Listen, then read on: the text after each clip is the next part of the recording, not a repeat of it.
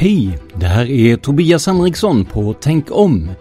Nu finns det ett nytt sätt att stötta oss direkt via Acast.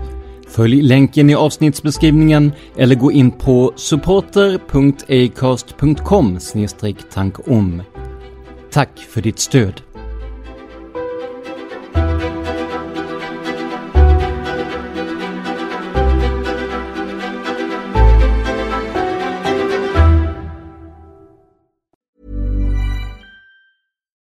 That time of the year. Your vacation is coming up. You can already hear the beach waves, feel the warm breeze, relax, and think about work. You really, really want it all to work out while you're away. Monday.com gives you and the team that peace of mind. When all work is on one platform and everyone's in sync, things just flow wherever you are. Tap the banner to go to Monday.com. There's never been a faster or easier way to start your weight loss journey than with PlushCare. PlushCare accepts most insurance plans and gives you online access to board-certified physicians who can prescribe FDA-approved weight loss medications like Wigovi and Zepbound for those who qualify. Take charge of your health and speak with a board-certified physician about a weight loss plan that's right for you. Get started today at plushcare.com slash weight loss. That's plushcare.com slash weight loss. plushcare.com slash weight loss. Millions of people have lost weight with personalized plans from Noom, like Evan, who can't stand salads and still lost 50 pounds. Salads, generally, for most people, are the easy button, right? For me, that wasn't an option. I never really was a salad guy. That's just not who I am. But Noom worked for me. Get your personalized plan today at Noom.com. Real Noom user compensated to provide their story. In four weeks, the typical new user can expect to lose one to two pounds per week. Individual results may vary.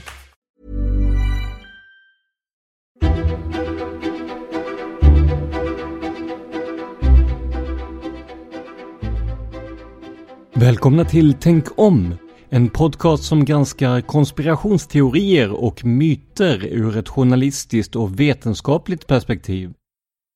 Jag heter Tobias Henriksson. Om ni gillar den här podden och vill höra mer av mig så gå gärna in på patreon.com tankom Alltså p-a-t-r-e-o-n.com tänk om fast utan prickar över ät. Och sponsra oss med en summa per avsnitt. Alla bidrag är välkomna, så stort tack för din hjälp. Och jag vill speciellt tacka Sara Olsson som blev vår första Patreon för podden.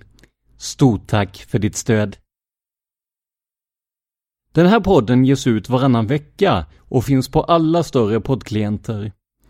Vi kommer att belysa myter och konspirationsteorier från Sverige, utlandet och till och med yttre rymden.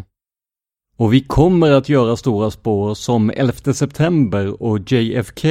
Men för det behövs tid och pengar till research. Så sponsra gärna så är chansen större att ni får se de spåren inom en snar framtid. Tycker ni att Patreon är krångligt och hellre vill sponsra via Swish? Skicka ett privat meddelande på Tänkoms Facebook-sida så får ni mina kontaktuppgifter. Och på Facebook-sidan kan ni också gå in och prata om avsnittet med andra lyssnare. Vi finns på facebook.com tankom.se och går du via appen, sök på Tänk om. Och ni som har lyssnat på tidigare avsnitt, ni vet att vi samarbetar med Acast. Och om ni har Acasts app kommer ni att kunna se bilder under tiden ni lyssnar på oss som hjälper till att förklara skeenden i det här fallet. Appen finns att ladda ner helt gratis på Apple Store och Google Play. Nu sätter vi igång med dagens avsnitt.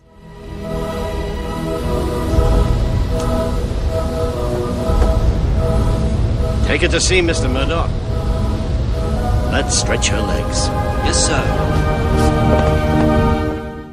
Ja, det här ljudklippet känner de flesta igen.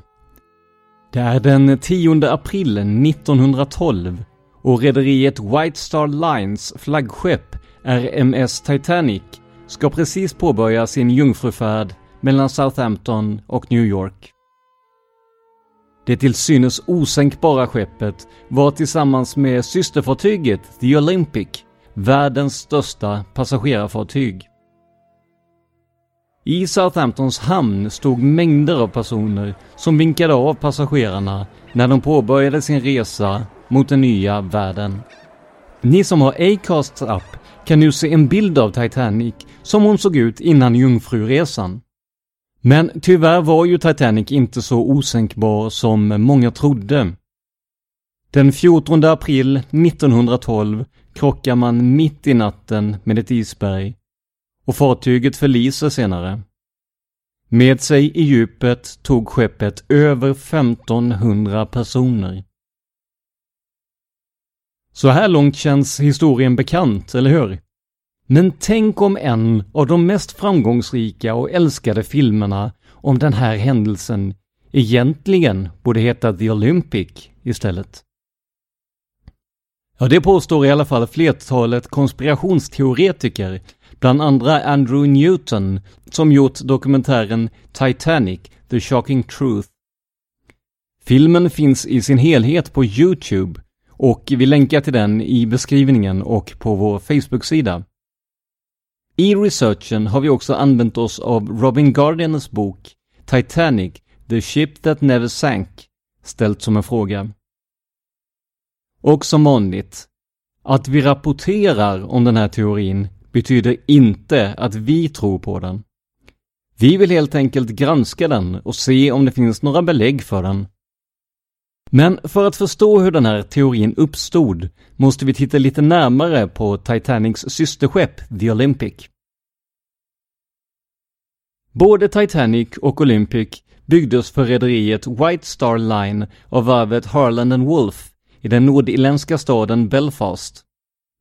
Finansmogulen JP Morgan hade tagit över rederiet 1903 för att kunna göra en inkomst på trafiken över Atlanten. 1907 beslutades att man skulle bygga tre stora skepp med destination USA. Dessa var The Olympic, RMS Titanic och Britannic. 1911 gjorde Olympic sin jungfruresa. Men i New York kolliderade hon med en lotsbåt och var nära att sjunka. Båten framfördes, precis som Titanic senare, av kapten Edward Smith. Smith hade ett rykte om sig att vara ganska vårdslös med de skepp han hade befäl över och körde dem som vore de hans privata resebåtar. Detta kommer att ha betydelse längre fram i den här teorin. Bara tre månader senare, i september 1911, var det dags igen. The Olympic, återigen under befäl av Captain Smith, krockade med ett brittiskt militärfartyg utanför New Hampshire. Ni som har Acast kan se en bild på kapten Edward Smith nu. Den här kollisionen gjorde att ett flera meter stort hål slogs upp i sidan på fartyget, både över och under vattenlinjen. Den officiella utredningen visade att det var kapten Edward Smith som orsakat olyckan, även om detta ifrågasattes av ögonvittnen. I och med att White Star Line ansågs ansvariga vägrade deras försäkringsbolag att betala ut några pengar för att reparera eller ersätta skeppet. Och de pengarna hade behövts. The Olympic var nämligen svårt skadad.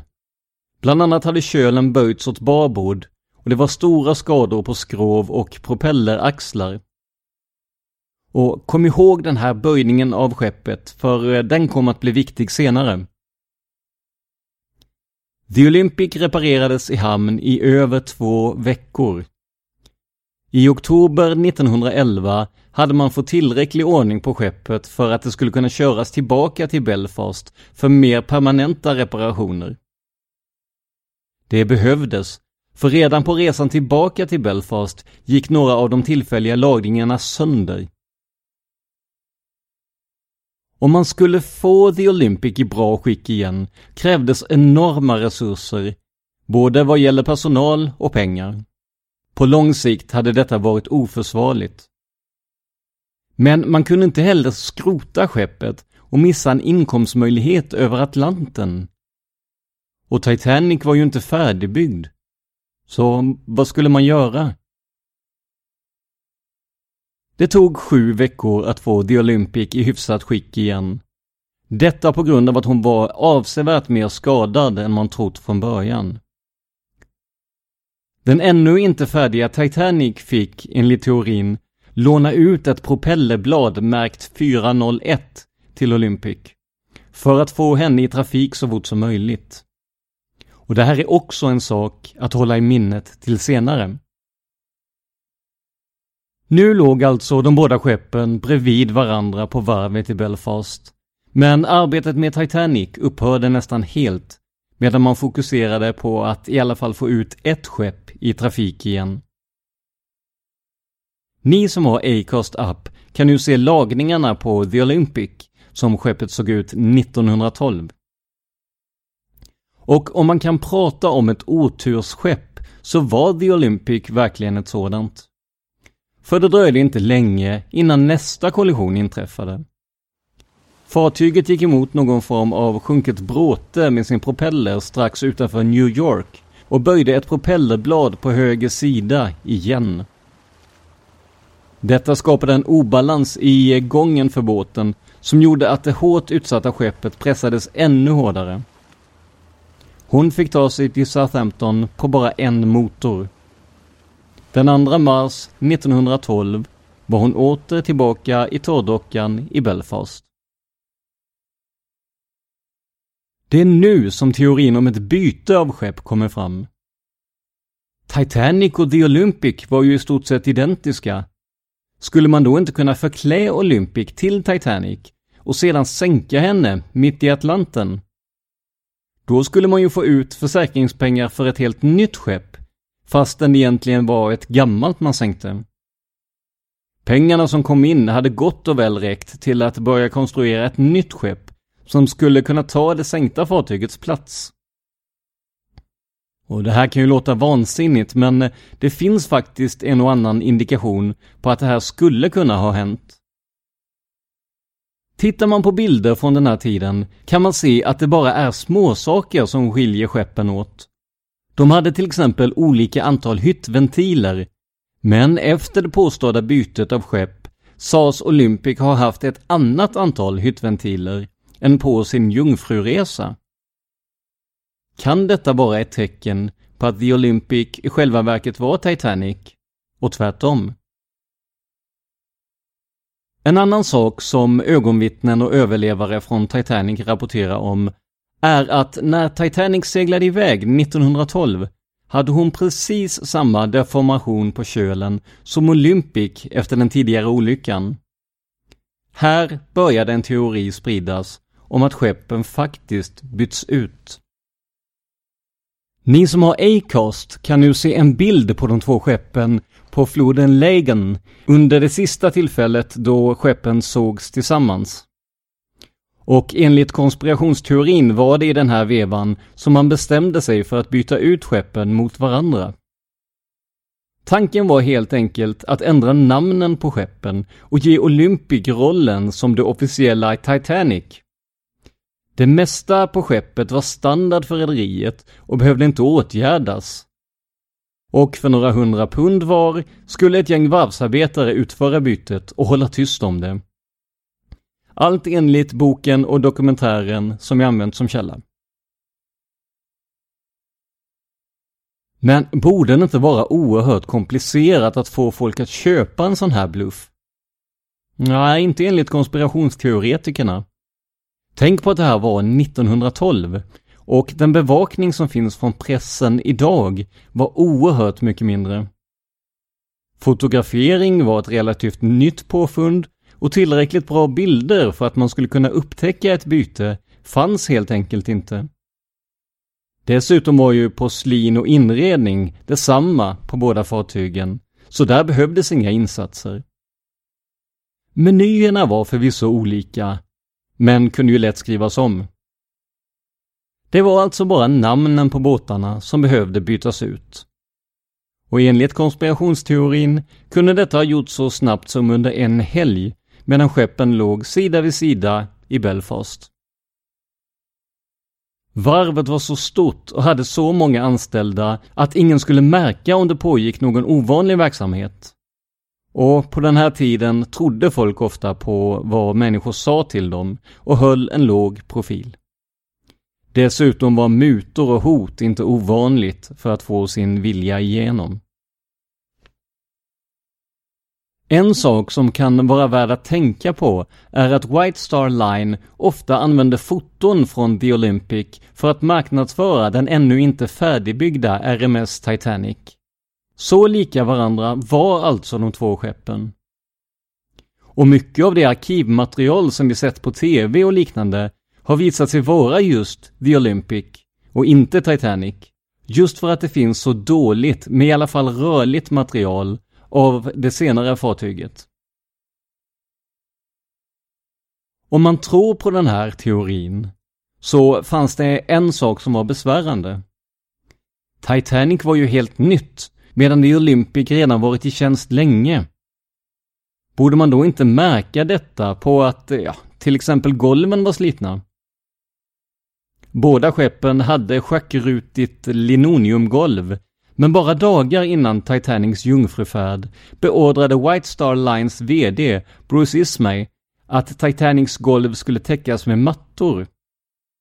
Var det för att dölja att golven på det vi känner som Titanic redan var slitna? Som jag berättat förut satt kapten Edward Smith i en svår situation. Hans förflutna var ju inte direkt fläckfritt och han hade många olyckor på sitt samvete. Man kan tänka sig att det gjorde det lättare för hans överordnade att utöva press på honom. Enligt konspirationsteorin ska White Star Line nämligen ha gjort en överenskommelse med Smith som gick ut på att han skulle sänka det vi känner som Titanic mitt ute på Atlanten mot att de inte skulle dra upp hans tidigare olyckor med deras skepp. Han ska också ha belagts med yttrandeförbud om överenskommelsen. Jag tänkte att vi skulle titta lite på hur situationen i Storbritannien var vid tiden för eh, Titanics jungfruresa. Vid den här tiden pågick en stor kolstrejk i landet och det var svårt att få bränsle till skeppen. Detta gjorde också att hamnarbetare och sjömän sades upp på löpande band. För finns det inget kol att elda båtarna med, ja då kan man heller inte använda dem. Trots den här arbetssituationen var det svårt för White Star Line att hitta folk som kunde jobba i maskinrummet på Titanic. Av de som jobbade på färden mellan varvet i Belfast och hemmahamnen i Southampton var det bara två av koleldarna som ville fortsätta sin anställning på resan över Atlanten. Ingen tycks än idag veta vad detta beror på. Men det finns ett dokumenterat faktum som kan spela in här. För det finns nämligen en sak som skrämmer sjömän mer än något annat. Och det är att råka ut för en brand till sjöss. Trots denna rädsla pågick en dokumenterad brand i kolförråd 10 när Titanic avseglade. Istället för att släcka branden lassade man på ännu mera kol.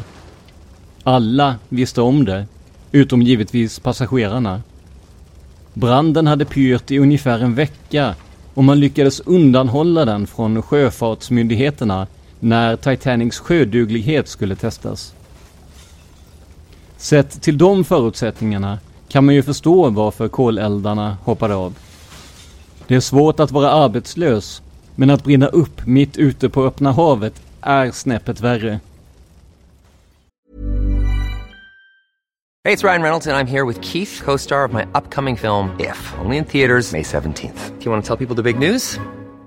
All right, I'll do it. Sign up now and you'll get unlimited for $15 a month in six months of Paramount Plus Essential Plan on us. Mintmobile.com slash switch. Upfront payment of $45 equivalent to $15 per month. Unlimited over 40 gigabytes per month. Face lower speeds. Videos at 480p. Active Mint customers by 531.24 get six months of Paramount Plus Essential Plan. Auto renews after six months. Offer ends May 31st, 2024. Separate Paramount Plus registration required. Terms and conditions apply if rated PG.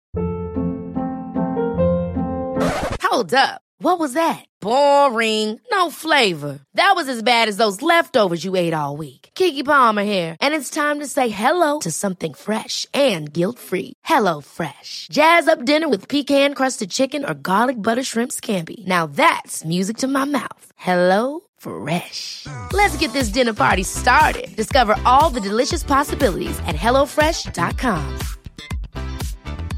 I'm Sandra, and I'm just the professional your small business was looking for. But you didn't hire me because you didn't use LinkedIn jobs. LinkedIn has professionals you can't find anywhere else, including those who aren't actively looking for a new job but might be open to the perfect role, like me.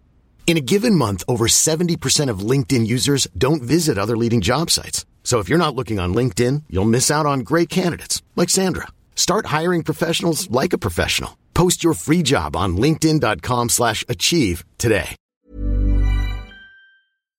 Givetvis har faktumet med branden också använts i själva konspirationsteorin. Andrew Newton säger i dokumentären Titanic, The Shocking Truth att kolbranden kan ha varit ett andrahandsval.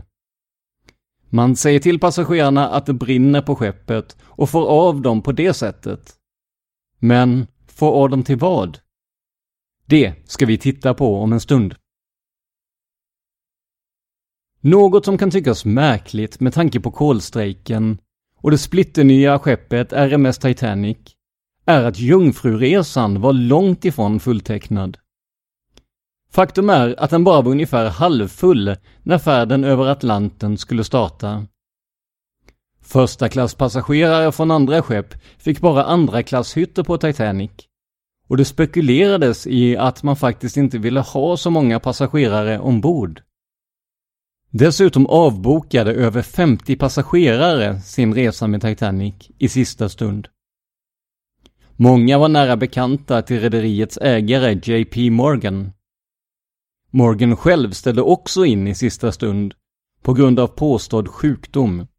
Men bara två dagar senare hittade en amerikansk journalist honom vid god hälsa i Frankrike, där han tillbringade tid med sin älskarinna. Och som vanligt, ni som har Acast app kan nu se en bild på JP Morgan. Nu vet ni lite om hur det såg ut för Titanic med kolstrejk, ovilliga arbetare och mycket mer. Visst kan man tycka att situationen borde se ungefär likadan ut för andra skepp med eh, ungefär samma rutt. Det gjorde den inte. För fem dagar innan Titanics första resa avgick Californian från London med ankomsthamn Boston. Inte nog med att hon var helt fullastad med kol, mitt i den kolstrejk vi pratat om. Hon var också helt tom på passagerare. Ja, och om man tror på konspirationsteoretikerna alltså. Andra säger att det fanns mellan fem och tio passagerare ombord, vilket ändå är väldigt lite. Hur kom det sig att hon fick så mycket kol och att hon överhuvudtaget avgick utan passagerare? Men det konstigaste är nog ändå Californians last. Den sägs ha utgjorts av ett stort antal stickade tröjor. Varför skulle man ha med sig så många om det fanns få eller inga passagerare ombord? Kanske var det så att Californian var det skepp som skulle finnas standby när man meddelade passagerarna på Titanic att skeppet tog in vatten och skulle sjunka. Det är i alla fall vad konspirationsteoretikerna tror.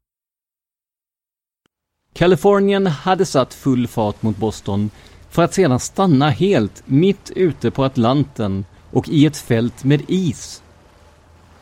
Trots att man stannat för natten sov kaptenen på soffan samtidigt som han begärde att motorerna skulle hållas varma och redo att sättas igång. Här spekulerades det i att han kan ha förväntat sig någon slags olycka där de behövde hjälpa till. Men tillbaka till Titanic, som nu stävat ut ur hamnen och är på väg mot det nya landet i väst. Hon håller full fart över Atlanten och resan ser ut att gå som planerat. Men ni vet ju vad som hände sen. Titanics besättning ser ett isberg misslyckas med att väja och sliter upp i stort sett hela sidan mot hindret. Skeppet tar in vatten och katastrofen är ett faktum.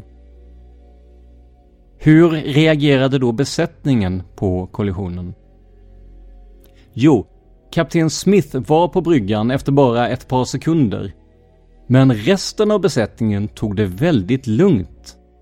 Bland annat säger andre styrman att han stannade i sin hytt tills det att en annan besättningsman väckte honom. Han sa senare i vittnesmål att han var ledig och ville vara på en plats där man lätt kunde hitta honom. Därför sprang han inte upp. Detta trots att han inte hade många sekunder upp till bryggan. Konspirationsteorin säger också att larm och evakuering av skeppet tog lång tid eftersom man förväntade sig att bli räddade. Det tog 35 minuter innan man sköt upp nödraketer och sände ut SOS. Först efter 45 minuter förberedde man livbåtarna och satte igång länspumparna. Och det tog en timme och 25 minuter innan livbåtarna sattes i vattnet. Men om man nu ska tro på konspirationsteorin att skeppen byttes ut och att det egentligen var The Olympic som gick under. Hur kom det sig då att över 1500 personer följde med skeppet i djupet? Tanken var ju att de skulle evakuerats till The Californian. Det här skulle kunna ha sin förklaring i den positionsangivelse som Titanic uppgav. För enligt de officiella dokumenten skilde positionen hela 12 miles från deras egentliga plats. Det här är ett fel som kan ha kostat tusentals livet. Efter kollisionen med isberget begärde kapten Smith full fart framåt i ytterligare fem minuter innan man stoppade. Var detta för att komma närmare Kalifornien, som han visste skulle vara deras räddning? Ingen vet såklart, men det spekuleras hejvilt om det, inte minst på nätet. Vid midnatt började Titanic skicka upp röda, vita och blå nödraketer. Strax efter började man skicka ner livbåtar i vattnet, men de flesta av dessa var bara halvfulla. Troligtvis räknade man med att skeppet man såg vid horisonten skulle komma till deras undsättning. För så var ju överenskommelsen, om man tror på teorin. Det fanns bara ett problem. I och med den felaktiga positionsangivelsen var det omöjligt att det var Kalifornien man såg. Istället tros det ha varit en illegal fiskebåt. På grund av det fartygets ljusskygga verksamhet fanns det ingen hjälp att räkna med därifrån. Katastrofen var ett faktum. De som hade kommit av Titanic frös nästan utan undantag ihjäl i det kalla vattnet. Eller i livbåtarna i väntan på att räddas. De som var kvar på båten, frivilligt eller för att livbåtarna inte räckte, följde med skeppet i avgrunden och gick en plågsam och säker död till mötes. Men det fanns ju trots allt en del överlevare. Vad sa de efter att de räddats? Inte mycket om man får tro teorin. När överlevarna ur besättningen kom till USA trodde de att de skulle få åka hem till sina nära och kära.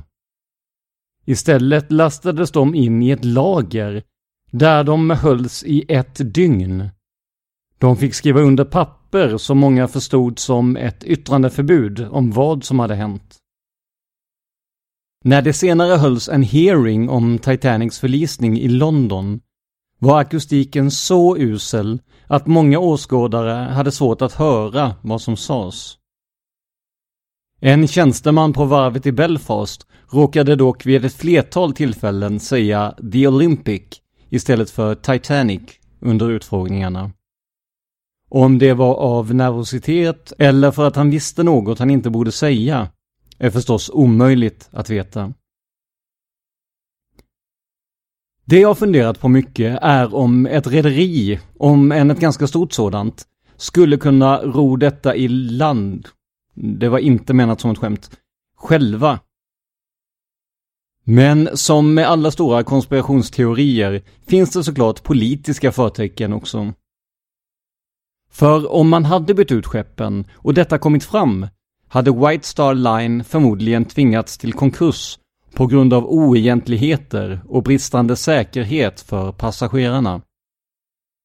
Det skulle också innebära att varvet i Belfast skulle hamna i en svår situation och upp till 20 000 personer skulle förlora sina jobb. Och då har vi inte ens nämnt alla underleverantörer.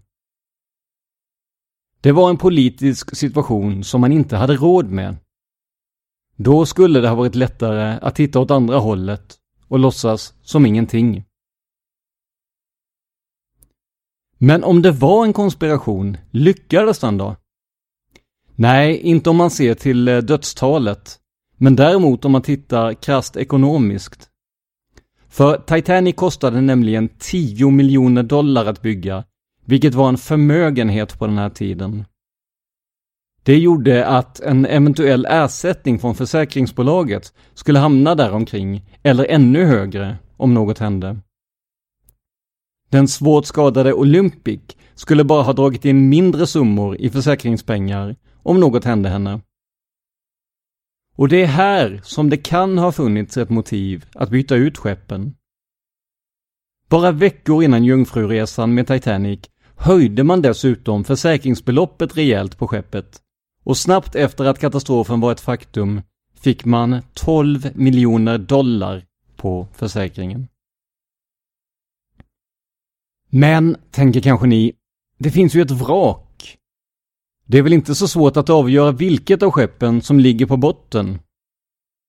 Vad finns egentligen dolt under ytan?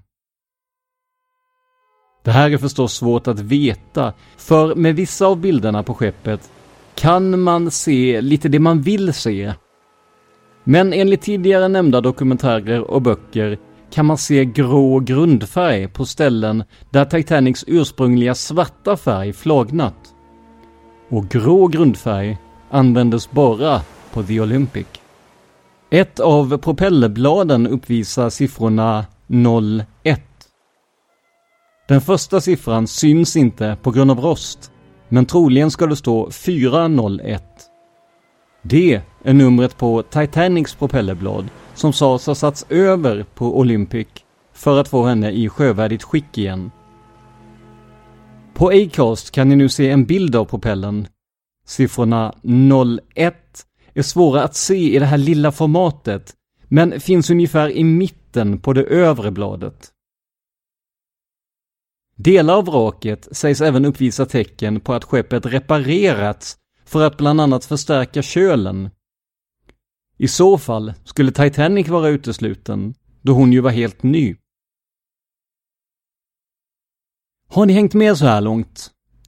Teorin i korthet är alltså att det vi känner som Titanic alltså är The Olympic, som sänktes medvetet för att få ut Titanics försäkringspengar.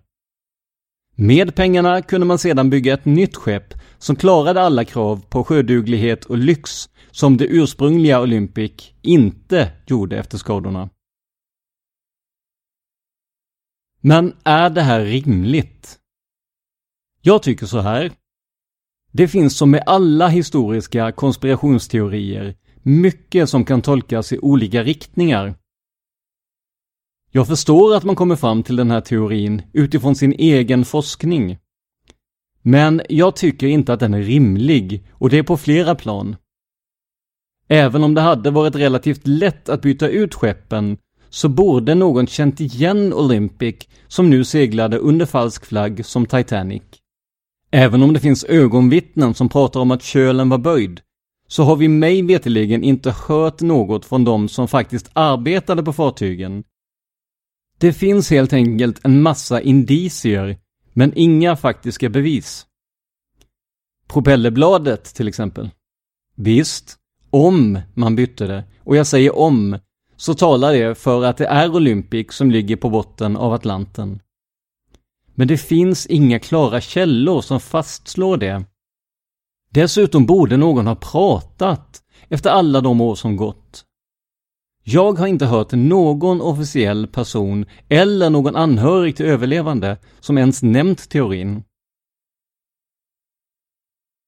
Hur mycket jag än förstår motiven med att göra så här och hur mycket jag än tycker att det är en spännande historia så kan jag inte tro på detta. Jag anser alltså att den här teorin är avfärdad. Men vad jag tycker är såklart inte det viktigaste, utan det är vad ni tycker. Gå in på facebook.com tankom.se eller sök på Tänk om i appen för att diskutera dagens avsnitt. Tänk om finns också på Instagram, men då under mitt företagsnamn PRS Media, små bokstäver, ett enda ord. Det här var det andra avsnittet av podden Tänk om, som görs av mig, Tobias Henriksson på PRS Media. Vill du stötta oss och se till att vi kan komma ut med nya avsnitt oftare? Gå in på patreon.com tankom och skänk en summa som podden får per publicerat avsnitt. Och eh, om ni vill veta hur jag ser ut, kolla på Acast nu. Det här fotot togs av min kollega Josefin Molén på Molén Media. Och eh, efter att de har redigerats av henne kommer de att synas både här och på sociala medier. Besök josefinmolen.se, Josefin med e på slutet, för att få veta mer om en väldigt duktig fotograf. Och vill du veta mer om podden kan du också gå in på prsmedia.se tankom för att få uppdateringar och information. Till sist. Om du gillar konspirationsteorier och eh, true crime så kommer du att älska de andra poddarna i det som vi skämtsamt kallar poddfamiljen.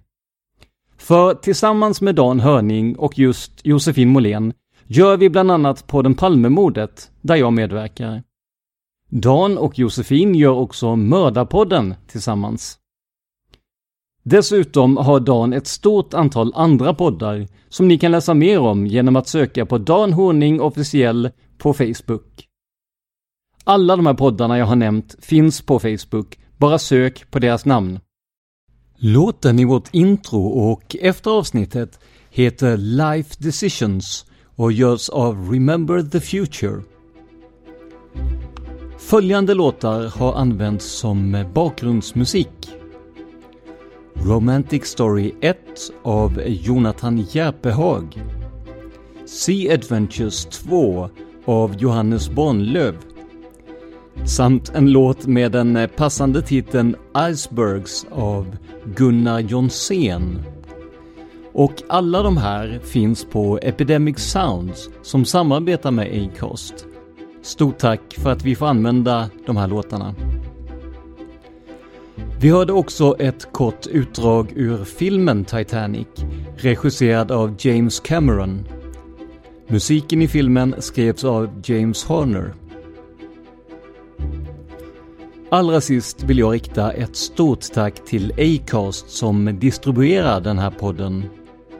Och som vanligt, stort tack för att ni lyssnar på Tänk om.